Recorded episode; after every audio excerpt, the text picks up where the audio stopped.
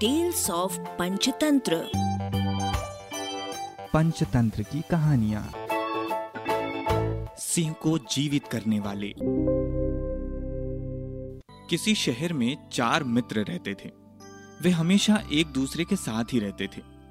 उनमें से तीन मित्र बहुत ज्ञानी थे।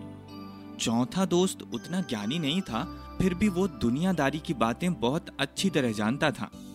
एक दिन उन चारों मित्रों ने निश्चय किया कि वो दूर देश में घूम घूम कर देखेंगे और कुछ दौलत कमा कर लाएँगे।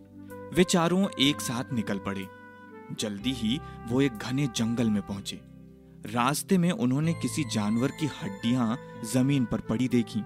अब एक ज्ञानी मित्र बोला, हमें अपना ज्ञान परखने का मौका मिला है। ये हड्डियाँ किसी मरे हुए जानवर की हैं। मैं उसे फिर से ज़िंदा कर दूँगा। मुझे पता है कि इन हड्डियों को कैसे जोड़ा जा सकता है।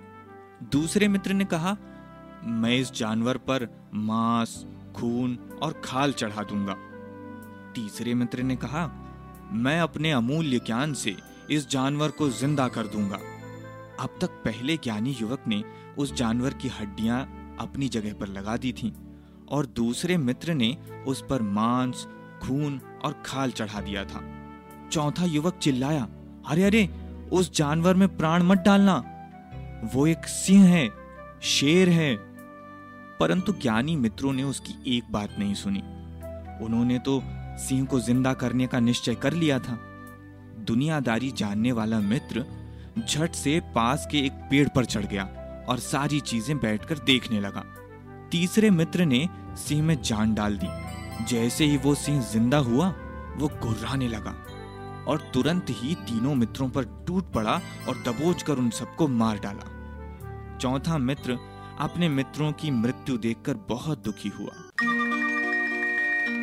इस कहानी से हमें शिक्षा मिलती है कि अपने ज्ञान का इस्तेमाल भी बुद्धिमानी से और अच्छे कार्यों के लिए ही करना चाहिए, वरना हमारा ही ज्ञान हमारे लिए नुकसानदेह हो सकता है। अरबा की प्रस्तुति।